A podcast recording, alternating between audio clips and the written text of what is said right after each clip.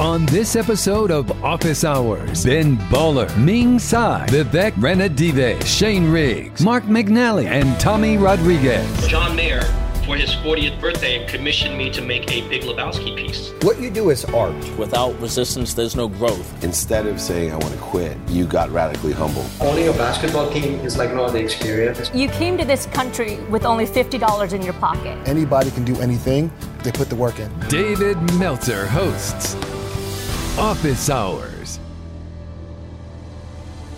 Let's go to this week's Executive Spotlight. Each week, we'll be interviewing the top entrepreneurs and executives, sharing their personal playbook to success and the lessons they've learned along the way. Tommy Rodriguez is the founder and CEO of Automation Empire, a company that helps clients acquire digital assets in the form of automated e commerce stores on Amazon. After inventing the Amazon automation business model four years ago, his company now does over eight figures in annual revenue, has served over 1,000 clients, and has helped their clients accumulatively make over $50 million.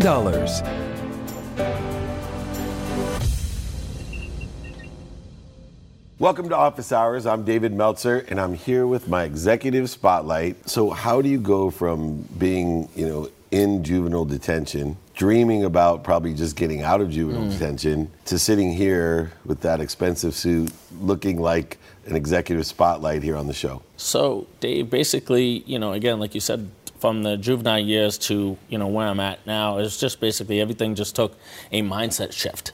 I realized in order to have, you know, be rich in your bank account, you first have to be rich in your mind because your mindset will come before anything. And um, once I realized that and I shifted my mindset from, you know, broke poverty mindset and trying to party and just, just kind of BS all the time to learning how to try to build empires and invest and be an entrepreneur. That's when things kind of really started coming together for me. A lot, a lot of this started, you know, nine years ago. And uh, prior to that, I was just somebody who was trying to make it, trying to climb the corporate ladder, so to speak. But I realized that life was not what I wanted. I didn't want to work nine to five and, and ask for time off and ask when to use the bathroom or take lunch break. That, that lifestyle did not fit what I wanted, especially for me and my you know future family. So I eventually took control of my life over nine years ago. Uh, it definitely wasn't an easy path, like always and uh, but it was something that was worthwhile. Why and how did you find that niche with Automation Empire? That journey of saying this is where I can actually create some abundance, not only for me, mm. but the cool thing about what you do is you really provide opportunities for others as well. Correct. So, you know, initially when I first got started as an entrepreneur, I, I honestly didn't think nine years into the future, five years. It was even still, till I shifted that mindset of becoming an entrepreneur, I had to read books, I had to listen to audios, and I really had to shift it because at that time it was like, I got to pay bills next week, I got to figure this out. I did the multi level marketing, I did affiliate marketing, CPA, and I had a little bit of success, but it wasn't without busting my excuse the language, but 15 to 20 hours trying to study, trying to learn, trying to figure this out. And after about a, a year and a half, two years, I come, stumbled across what you know, I turned into my empire now, which is obviously known as Automation Empire. That drop shipping was the wave. It was basically essentially a way, a digital asset, a way to make money without, if you're going to set up a subway, you need to figure out how to get traffic, where you're going to put the location. And drop shipping is essentially just finding the products Uh, that are already selling, whether they're seasonal, they're hot selling items that are already on the marketplace, Amazon, which we all know is already a huge platform within itself, and a lot of people already go there to shop. Was it instant success for you? Oh no, absolutely, absolutely I think that's important, not. right? Because a lot of people see at today, and they're like, "Oh, it's not easy for me," and a lot of people they prey upon yeah. people to pretend like it's easy. Mm. And so they'll charge money for programs to say, I got this drop shipping expertise. I've made millions and millions of yeah. dollars drop shipping. But they forget to tell them that it was a nine year trial yeah. and error venture that costs thousands, if not hundreds of thousands of dollars to figure out so they can make millions. Absolutely. And they say it takes an average of 3,650 days to become an overnight success. I say 17 and a half years, but that's old school traditional. You know what I mean? So. It's a long time. And it's, it's, it's just like anything, whether it's in a relationship, whether you're working out and you're trying to get the body that you want, it all takes time. And business, without resistance, there's no growth, just kind of like your muscles. Your muscles aren't going to grow without that resistance, right? At the end of the day. So initially, I started drop shipping. It was about a year 2014, 2015, I really started getting things. So I reached out to freelancers and people that I thought could help me on my own storefront. So I think it's important to stop there because instead of saying I want to quit, Yeah. you got radically humble. Yeah. And absolutely. I would say the best piece of advice I can give to people, including myself Yeah. every day, is to be radically humble and ask for help. Uh, did you think about quitting before you asked for help? all the time. Okay. All the time. 2014 to 2015, even though I was making money, I was having some success. In my mind, it was like, damn, I'm really putting in the 60, 70, 80 hours a week trying Can't to figure this this out. Uh, This is this is exhausting. You know, I have a baby girl now, and I'm trying to spend more time with her, but at the same time, I'm trying to provide for her. So it was like a catch 22. People see the sh- success, and they they don't see the behind the scenes of what it took to become a reality. They just see where you are now, whether it's driving a nice car, dri- having a nice house, having your freedom, whatever it is that they see. Eventually, I started coaching people how to do it one on one. People had a lot of success, which was great. But then there was a lot of people who didn't want to do it themselves because they were busy, right? So I understood that. So speed up to things. 2017, the idea of automation empire, which is basically we run stores on behalf of clients. It's like property management. If I was to buy a rental property, I'm going to hire people to manage it, collect the rent, handle the repairs. It's a digital asset. And the returns that we get for a lot of our clients are really surpassing a lot of the income streams that I'm even finding in today's, you know, day and era that everything is pretty much a hands-off business so that they could run, you know, run another business, create other income or whatever the case is. And, you know, we're looking at three and a half, four years strong and a lot of clients who, you know, are having success with the service. This path was not an easy journey to get here. It was definitely a lot of those nights that uh, you know would cause me to get really emotional, tear, break down, and wonder what my future holds. Because keep in mind, outside of juvie, I didn't even graduate high school. I tried to go back and get my you know good enough diploma, right? and um, but I failed that twice, not by many points, but nevertheless I failed. It was, it was just something that again, this is not something that the lifestyle that I have now, the income, the freedom uh, the things that I'm able to do and invest in so many other income streams as well, trying to set my fu- future family up for the next, you know, 10, 15, 20 plus years, because I know one day I'm not going to be on this earth. And I know that currently I have two kids that are dependent on me to make sure that I can help secure their future, not just financially, but to give them the knowledge and pass down information because you can't pass down a job to your kids, right? You can teach them about investing and strategies so that they can set themselves for future selves up as well so that they can have some success as well. Well, I'm glad you're giving out the new GED, which is Yeah. the Great Empire Destiny. With Automation Empire, the CEO, Tommy Rodriguez, you are an incredible entrepreneur. Thanks for joining me on Office Hours. Stay tuned. We'll be right back on Office Hours. Welcome back to Office Hours. I'm David Meltzer, and I've been joined with the incredible trio over here. They look like the Italian flag with a lot of pride, especially my friend Jayson Waller. He's the CEO of Powerhome Solar and the True Underdog podcast, which inspires me every week. Now, Wonder is one of the fastest growing podcasts in the world. Congratulations, Jayson. Bam. Bam.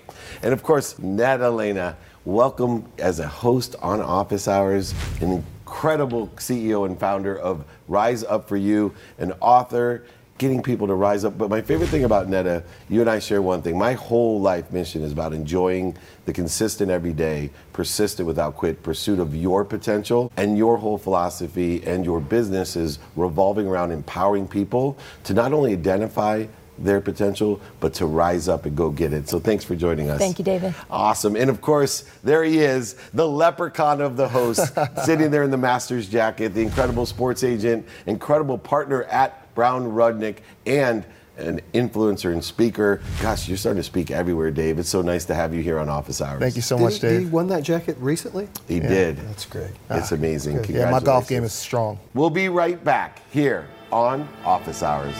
Our first guest is Ben Baller, co-founder and president of IF & Co. and serial entrepreneur.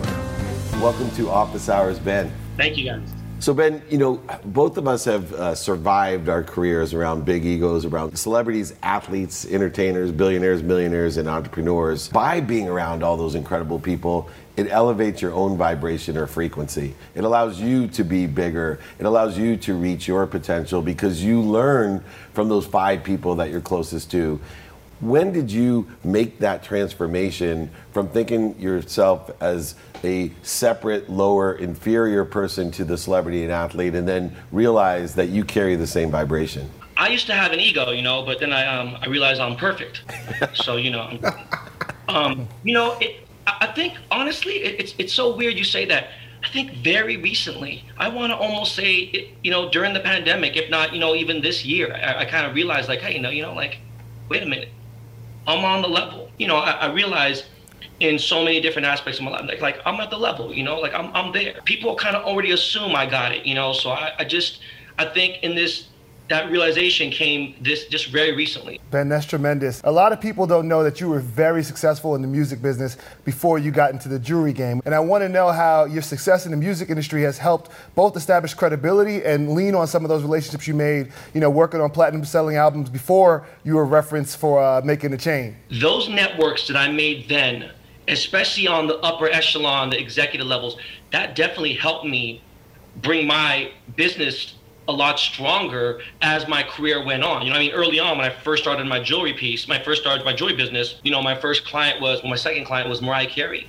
And I wouldn't have had a connection with her if I didn't have a buddy of mine who was one executive producer of her albums and two dating her. And it was kind of like, hey, it makes sense. Recently, when um, the 20th anniversary, 25th anniversary of Reasonable Doubt that came out, you know, it, it, it, occurred to me that, you know, Lenny Santiago, one of the executives at Roc Nation, was like, Ben, I know you got a lot of haters and I know you troll them all, but nobody can ever take the fact away that you're a part of hip hop history forever. It's one of the greatest albums ever. Is Jay Z's first album, and you were part of that. And and it, and it was like, you know, that's cool, and and I appreciate it, and it was it was it was a nice feeling, but it's like, look what I've done in the jewelry business and look what I've done and what I've changed and, and, and things like that. And just, again, we, we're all somehow like a degree of separation away from each other. And it's definitely, eh, you know, uh, strengthened my business. Ben, one of the things that I love about your journey is the very beginning, the story.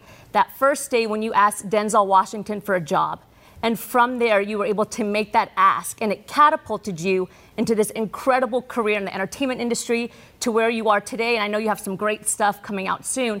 So tell us about the importance of really pushing through that fear and making the ask because it could really be a game changer in your life. Just know that there's been three or four times I've reached out to another celebrity just to say, hey man, I'm a big fan of work, whatever, and I've been brushed off like, get out of here, you punk, you loser, like stop. And you know, you get those, you get some really rude people, you get some things about, or you get like, you know, just not a pleasant reply and.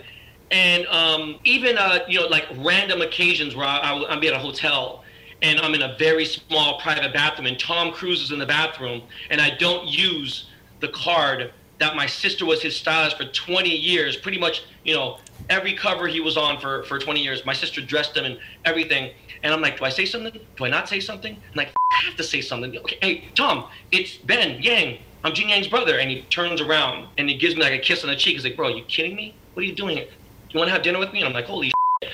And then you have the occasion where like, hey man, bro, I'm friends with you know like uh, you know I'm, I'm Drake's boy and blah blah. And the guy's like, what man, get this guy the f- out of here. So it's like a just weird things that have happened. That Denzel situation, it was the the entryway to to so many different things in my life. You know, I met so many people at that bar. I met so many important people at that bar. I can't even tell you. Ben, that's a great story. I think what you do is art, right? I mean, I like nice jewelry. I'm not buying your jewelry's maybe a little too expensive for me. Oh come on! But oh come on! But but I really like nice jewelry, and you are an artist at what you do. And so describe or tell us about three pieces that are in your top category that you're most proud of. Therefore, you're not isolating some. You're you're bringing up three that you really like. Honestly, off the top of my head, uh, this Kid Cudi piece, it's the Kiki piece that I had co-designed with him with his inspiration and things. And the, the, the reason why it meant so much to me is that it was an official collaboration with Takashi Murakami, who is arguably the, the, the, top three greatest living contemporary artists on the earth living, right? It just it's so remarkable in so many different ways because of all the details from the pink sapphires to the to making a Japanese style uh, Hawaiian lei with so many different things with you know Murakami flowers spinning you know, like literally spinning like a fidget spinner, and then just so much itself, and it just was an intricate piece, and I feel like it was my life's work put into one piece. So that's definitely you know at the top, and there's I have no like I don't care who gets offended, you know, it was it's it's amazing. Um, a friend of mine who is really cool, really funny. I think he should be a stand-up comedian, even though he writes raising music. Is you know, John Mayer, for his 40th birthday, commissioned me to make a Big Lebowski piece. And I just thought, like, you're, you're fing with me, right? And he's like, no, I'm serious. That's so cool. And last but not least, um, I think the 50 carat brooch that I made Michael Jackson before he had died, I think that right there commands the fact that, look, man, this is the greatest entertainer to ever live in, in my lifetime, at least. And, you know, through 15 different badgerings of his manager to someone that knows him to this person, this person, and going through the pro- just the process of talking to Michael and having them to not talk to me. Like me being as far as David is to you, and him not speaking to me and speaking to his manager to tell me, and I'm like, bro, nah, he's with me. I'm right here. And he's speaking third person. It was just crazy. I was like, yo, I'm gonna let this happen because he's the illest. It's Michael Jackson, you know. So like, there's a lot of pieces that I made, but if you're thinking of three, those are three that I have to put up there. The great Ben Baller. He is a baller. He is a father. He's a husband and co-founder and president of If and Co. Of course, serial entrepreneur, but just an incredible person. I love seeing you. I love hanging out with you. I can't wait for the next time. Thank you so much for joining us on Office Hours. Thank you guys. Thank all you guys. Thank you all so much. Thank you, man. Ben. Please. Thanks, Ben. I think one thing that, that Ben touched on that was super impactful is his ability and no fear in terms of asking. So many people are scared to ask, and he's thinking, he's racking his brain, kind of like you. You've got this beautiful mind, was like, who do I know that knows this person? And he, he sees Tom Cruise in the bathroom, he remembers right away, my sister worked for him, let me make that point of connection, and look what that's done for him. And the second thing that I think that Ben is doing for so many people is he's made an impact in an industry that's been dominated for so long by folks that don't look like him. Being an Asian American in the, the jewelry game as it pertains to hip hop, you know, he's truly a role model for so many people. And he's one of these people coming along that's bucking the system and showing that anybody can do anything if they put the work in.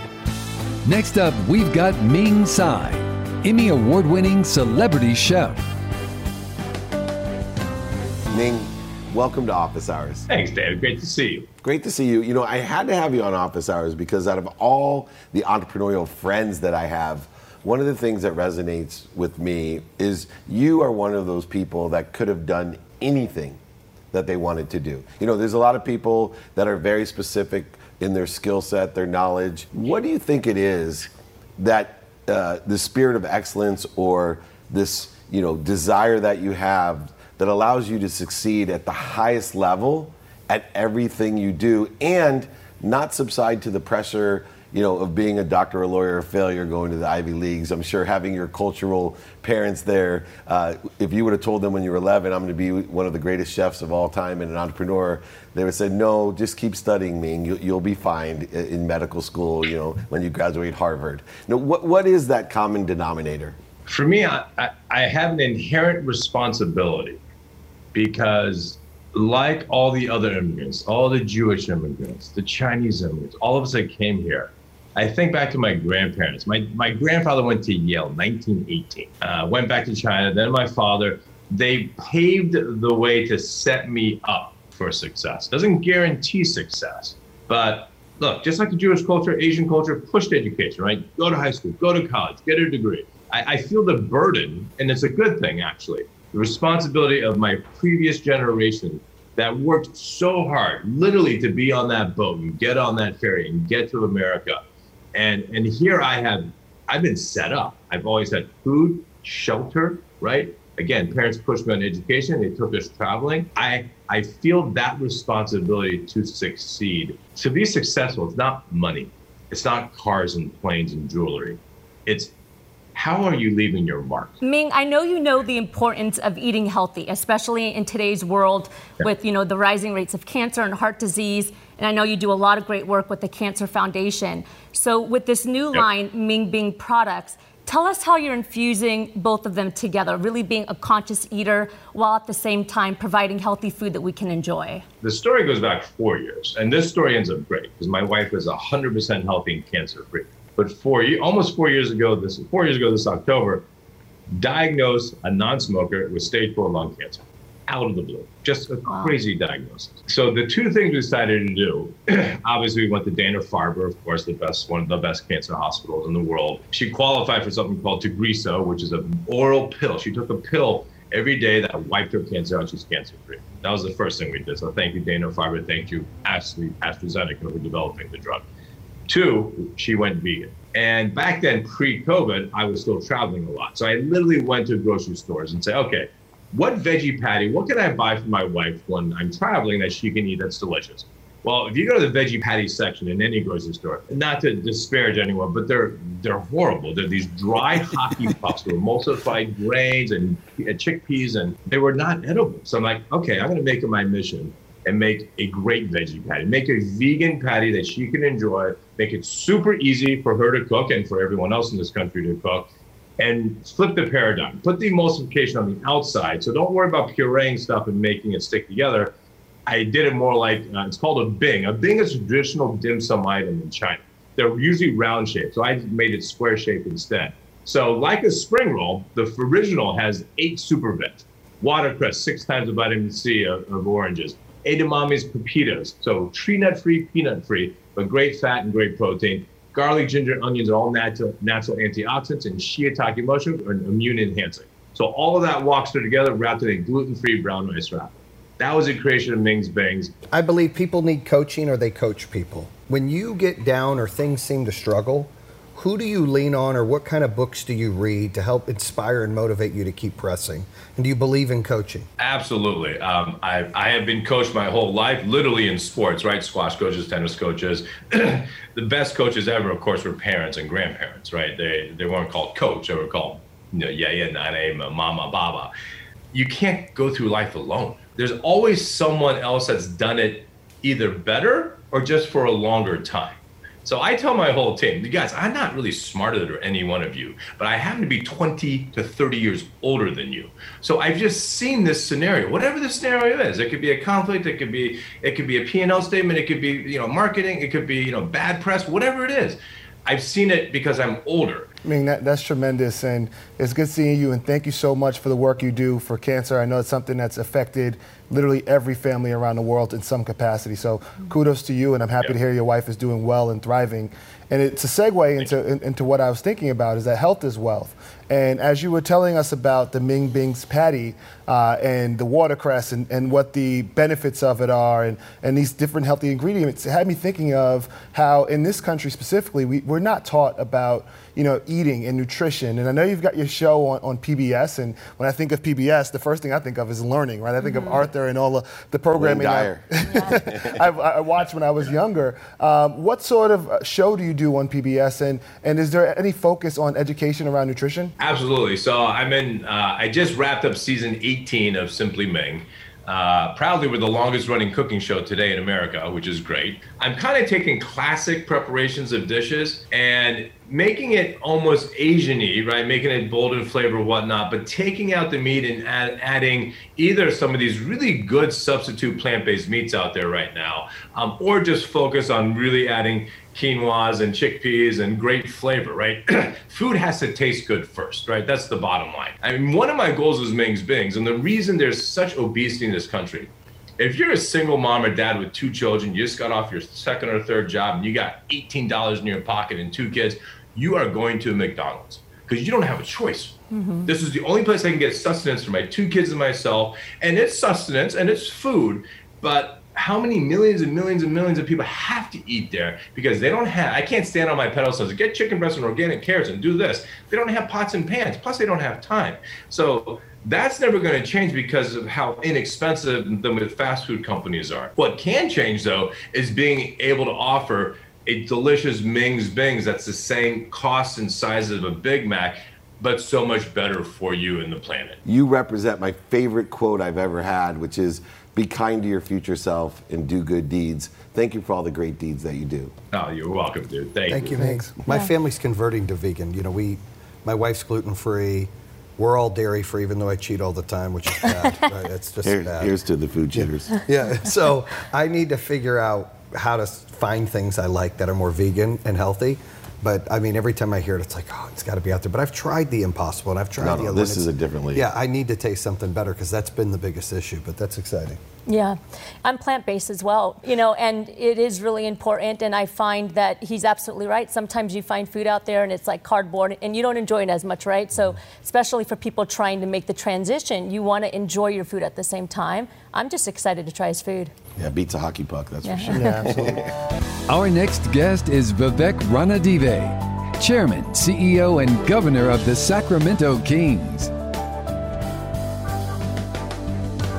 Vivek, welcome to Office Hours. Thank you, David. Thank you for having me. You know, I'm always intrigued uh, by someone who is a chairman and owner of a professional sports team because when I was young, my ultimate dream was to play a professional sports, which I think is a dream of men and women or kid boys and girls when they're young, almost all of them. Uh, but there comes an age where you realize that's the top of the top that get to do that. So as an entrepreneur, there becomes a new top of the top, which is to be the owner and chairman of the most sacred asset on earth, one of the teams in the NBA.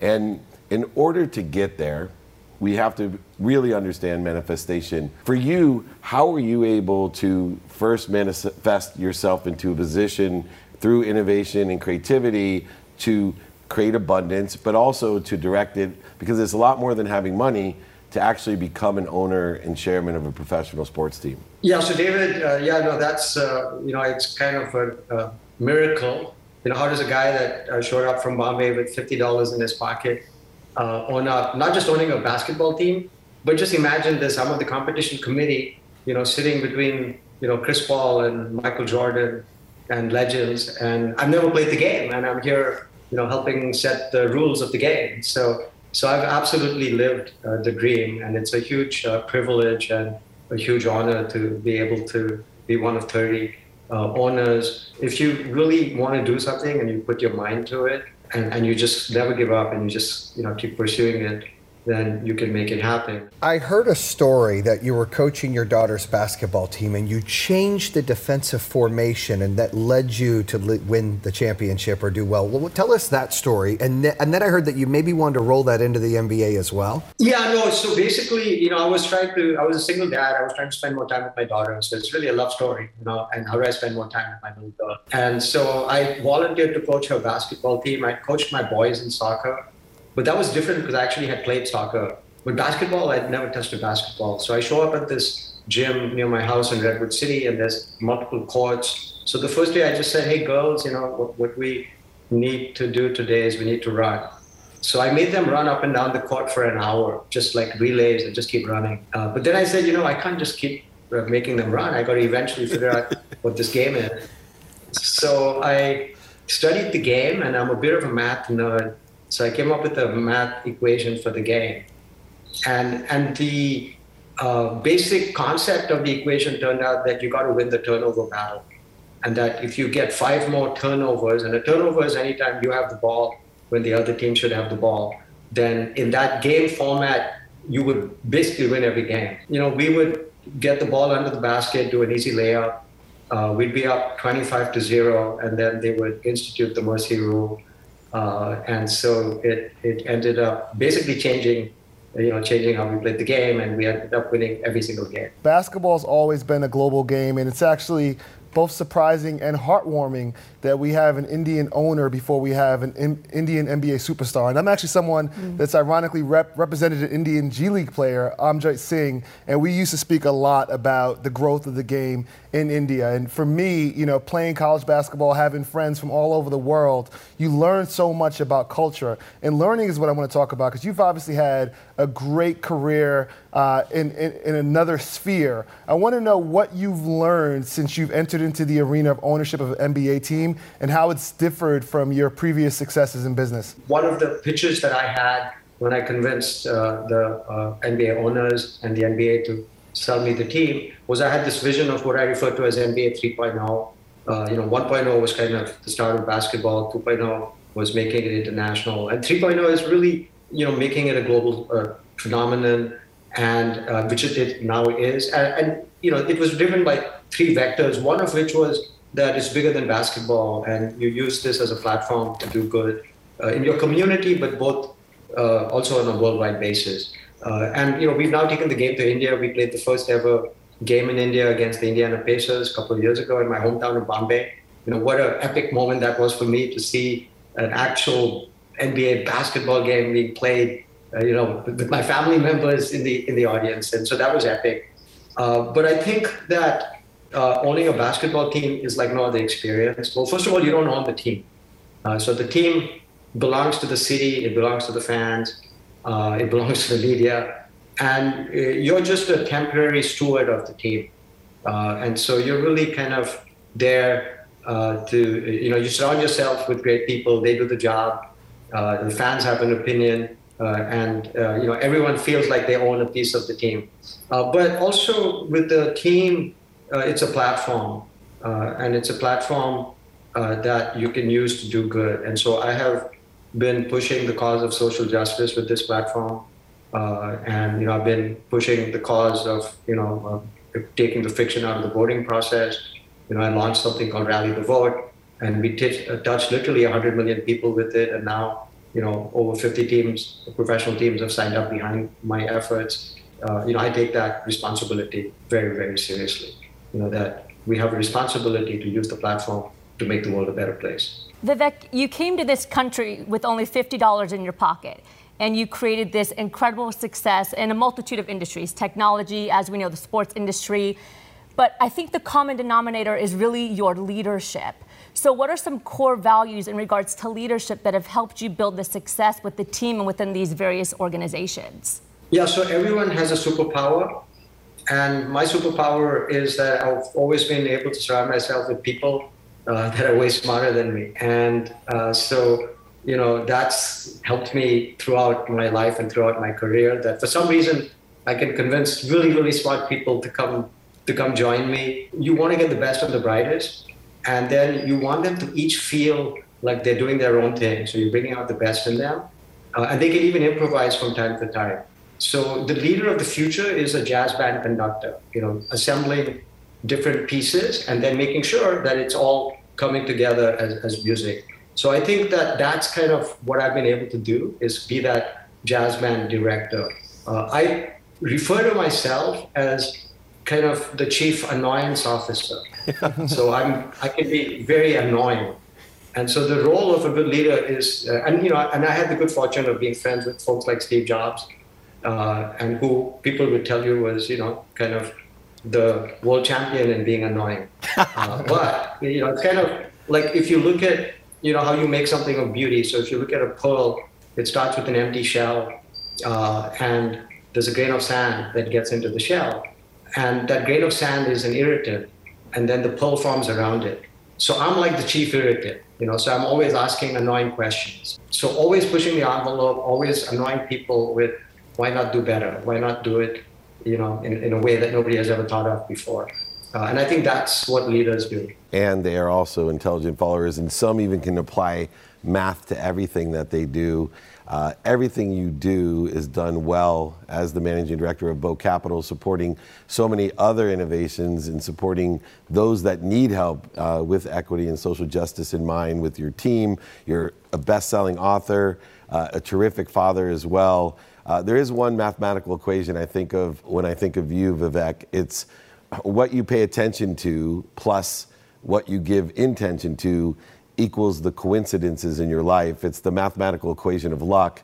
And I know so many people around you say how lucky you are it's more math than luck. And so thank you for paying attention to the right things, giving intention to the better things, and creating the coincidences that we all benefit for and from.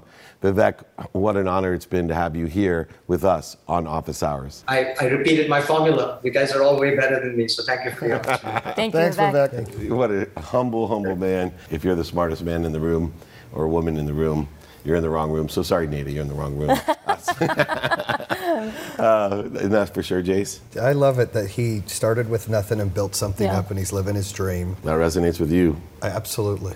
You know, I'd like to own a team one day. I'm, I'm, I'm in. You know, we'll, we'll do that together. But I think it's so cool. And he was saying he was coaching his daughter's basketball game and didn't really even understand the game, and he had to figure that out. And it's he's passionate about it. He was he had a team that was getting ready to start winning, and he went and, and helped save Sacramento. Mm. That's just a great story. Yeah, I mean, that disruptive behavior to emigrate from Bombay with, with 50 $50 in his pocket, the fact that he didn't know the game of basketball, but what he did know was hard work. He was like, oh, I don't understand this game, but I know if they run fast and they work hard, they'll probably win. And, and that's the sort of thing that he's led the, the Kings with, and they have been on the forefront of tech and having a sustainable arena. And it's only a matter of time before his culture that he sets and ownership trickles down to winning with the organization. And uh, he's truly an inspiration for so many. Yes, this is becoming the home of legends here on office hours.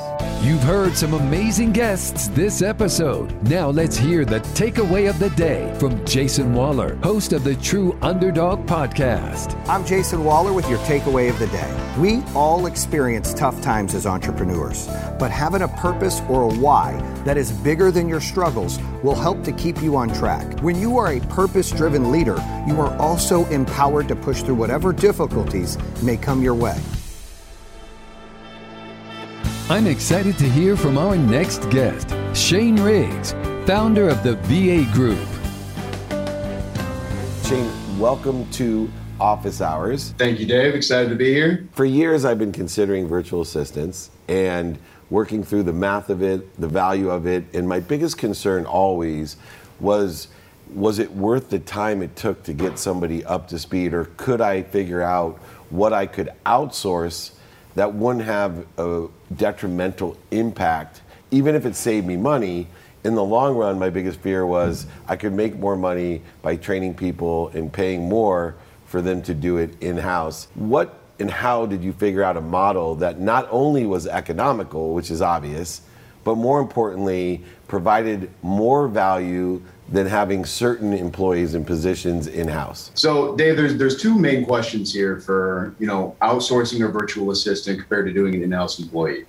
Um, one is you know what are the pros and cons of hiring a virtual assistant compared to this in-house employee? And two, why should I hire your company compared to doing it myself and vetting them, so on and so forth. One, you don't have the liability, which is fantastic. Two, you can utilize this virtual assistant part time, full time, whatever it is that you're looking for. So, virtual assistants, they can work at their own leisure. They can do exactly what you're looking to get done, and you call it a day. Now, the second form of that is as far as virtual assistants goes, why hire this company? Well, when you go down this route, you have to vet them, you have to train them, you have to make sure that you're actually not spending you know, insurmountable amount of time and making sure that this person is going to work out. You obviously have to make sure that they're not going to leave you for the highest bidder. You have to make sure that they're not going to take any of your information. Dealing with a company like ours, we solve that problem right off the bat. That's really interesting, Shane. And actually, with, with, with COVID, I feel like especially a lot of companies are rethinking and reshifting both the way they spend money and, and how, how many employees they have. So I see a company like the VA Group having a really, really nice niche to sell as companies are downsizing on staff, mm-hmm. as they're going to alternative workspaces, uh, as they're reducing office size. How has COVID affected your business? And is, has there been any surprises in, in regards to COVID related to your business? business owners learn to evolve and they learn to adapt. Going virtual and figuring out that you don't have to go to an office, you don't have to have in house employees to survive or surpass. That's the big difference. People are evolving, they're adapting. They're, oh my gosh, this virtual assistant can still do this and this and this. Or even on top, they can help with marketing or branding or content writing or building things out. Shane, I know a lot of small business owners, and I'm sure you do too, that spend a lot of their genius zone and their energy and time doing these tasks that aren't growing the business because they don't want to outsource. So, when would you say is a good time to have that VA or to outsource with a company like yours? You know, we get this question a lot. And if you're a small business owner or you do everything yourself, there's a couple of things you need to do. The very first one is you need to create an SOP, which is a standard operating procedure. You need to write down what you do from when you wake up, from when you end your day. And I'm not talking about personal things, I'm talking about your business. And if you have 40 hours worth of work, that's the start. Now, imagine hiring a virtual assistant to delegate that 40 hours worth of work every single week. Imagine what you can do. Well, now you could focus on client acquisition and growth. You could focus on more free time with your family. Or you can think about different avenues and explorations of what you want to do with your business as far as expansion goes. Shane, how are you marketing your virtual assistant business? You know, are, are you doing it on social media? Are you running ads? How are you finding other companies to get your name out there and, and do business with you? How we do it is everything under the sun. Obviously, this TV show with David Meltzer is going to bring a great amount of clients in there. So David Meltzer's the guy. Follow what he does, and you're good to go. No, but social media, blog posting, we do variations of different forms of marketing, newspaper. Um, we have a huge local presence out here. And then our referrals, 20%, which I think is a very fair and reasonable number. 20% is amazing. However, to get more front end booked appointments, you need that everything. I'm not talking about just blog posting. I'm not talking about just cold calls or cold emails or anything like that. You need to do it all. If you want to grow, you learn from your failures, you succeed from that, and you explore different avenues one at a time. Shane, thank you so much for enlightening us on what I think is the future greatest balance that I found between building a culture with internal employees and the VA group here on Office Hours. Thanks, Thank you, Shane. Thank you, Shane. Thanks, Dave. I'm telling you, as we grew so quickly, it was so nice, you know, not to have hundreds of extra employees. Mm-hmm. And I will tell you, if anyone had to ever get rid of someone, not because they're not doing a good job, but because, especially with technology, the positions change so fast. Yeah. And then you're looking at someone going, they have a family, you know, I have four children, and I, I, I just don't ha- have it in me. And it's so nice that Shane has to deal with all that, and I don't. Yeah, and I think when we think of VA, we typically think of it as a coach or a consultant, right? You just need that virtual assistant. But you're right, what you said earlier, that the, the workspace is changing, and even larger corporations and big businesses can use these VAs to cut payroll costs, employee benefits, and that kind of stuff as well. Yeah, I think it's a very, very practical solution to an age-old problem, right? Like, like you said, it's very difficult sometimes to deal with folks in certain roles, and they've made the process a lot easier and, and made your job easier. Because I know, and you and I have spoken about this, it's very difficult to let people go. VA group, a great option. Give it a try. The nice thing, it's also month to month. You don't have big yearly commitments, etc. So you can change, alternate the hours, all types of fun stuff. What a great episode so far. We have one more guest here on Office Hours.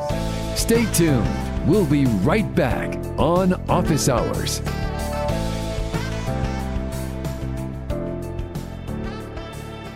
I'm excited to hear from our next guest, Mark McNally, founder and CEO of Nobody Studios.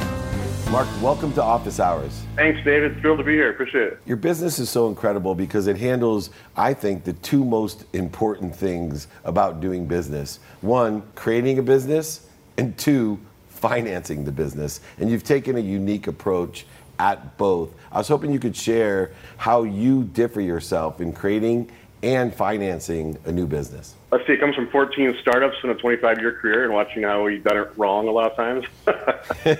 the dummy tax. You know, I think that so much has changed in the venture world the last four or five, six years.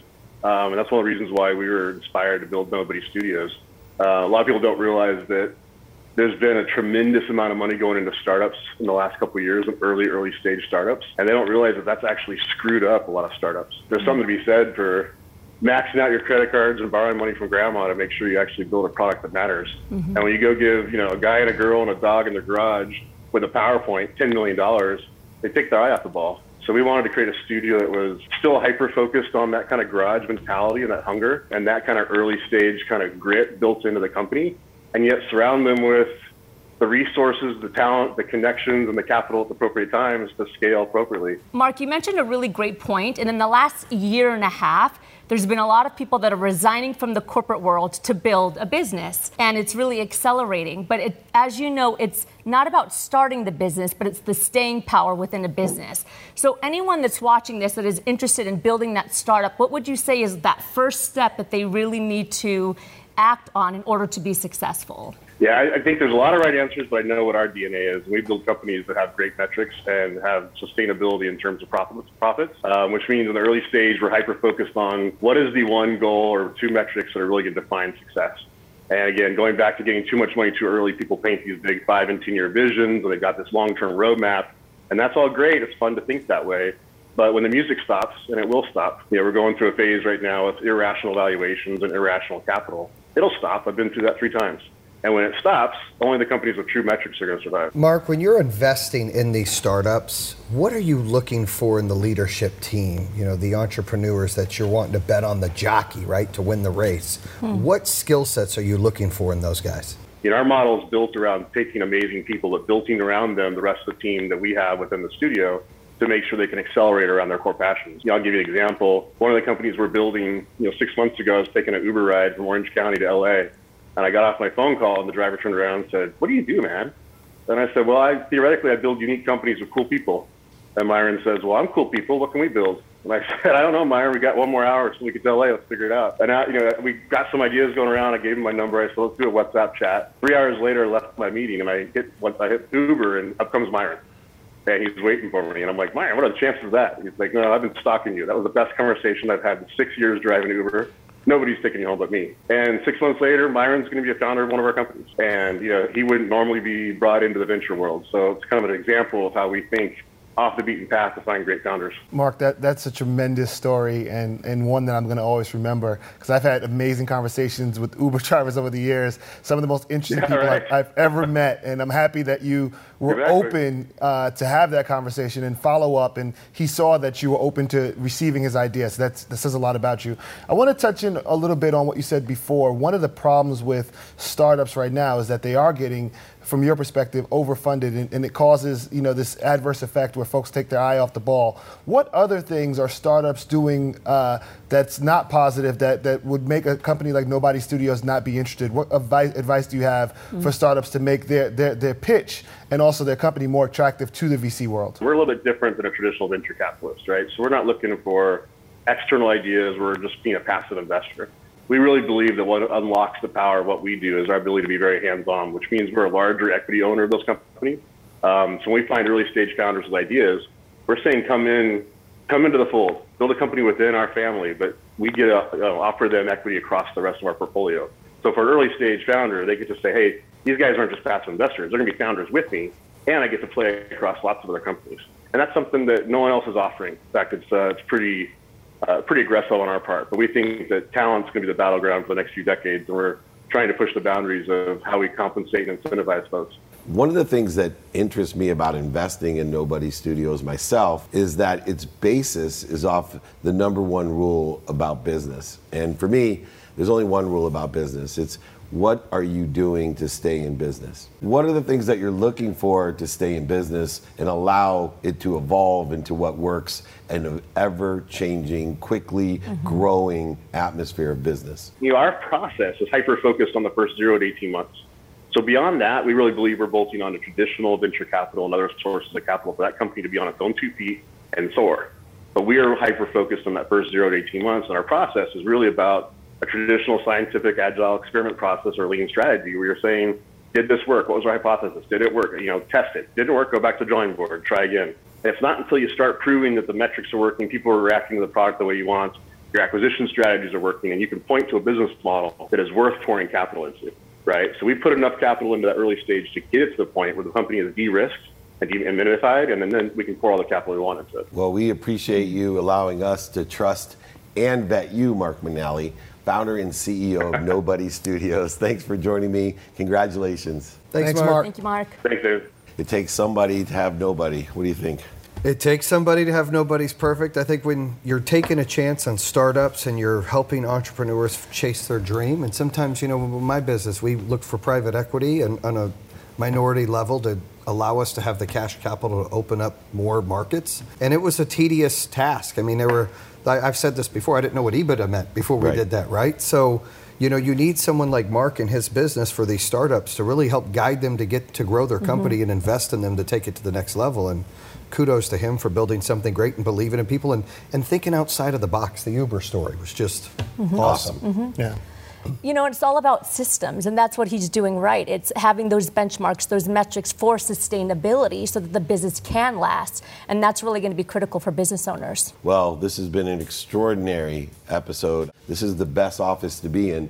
Here, I'm David Meltzer with office hours. Now, a quick word from our JA Impact honoree partner, presented by Screwball Peanut Butter Whiskey. Junior Achievement Worldwide prepares young people for employment and entrepreneurship, delivering hands on experiential learning in work readiness, financial literacy, and entrepreneurship. The recipient of the JA Impact honoree is selected based on their mission driven values and have the opportunity to align with Junior Achievement Worldwide through their 100 million million plus alumni network, driving awareness to their brand through Junior Achievement's millions of entrepreneurs looking to make an impact on the world. I'm Steve Yang co-founder of Screwball Whiskey. Vivek Ranadive, owner of Sacramento Kings, is someone we personally respect, who truly used his platform to push for social change. Vivek and the Kings are doing amazing things to promote diversity, inclusion, and social justice, which is why he is this week Junior Achievement Honoree. Congratulations, Vivek.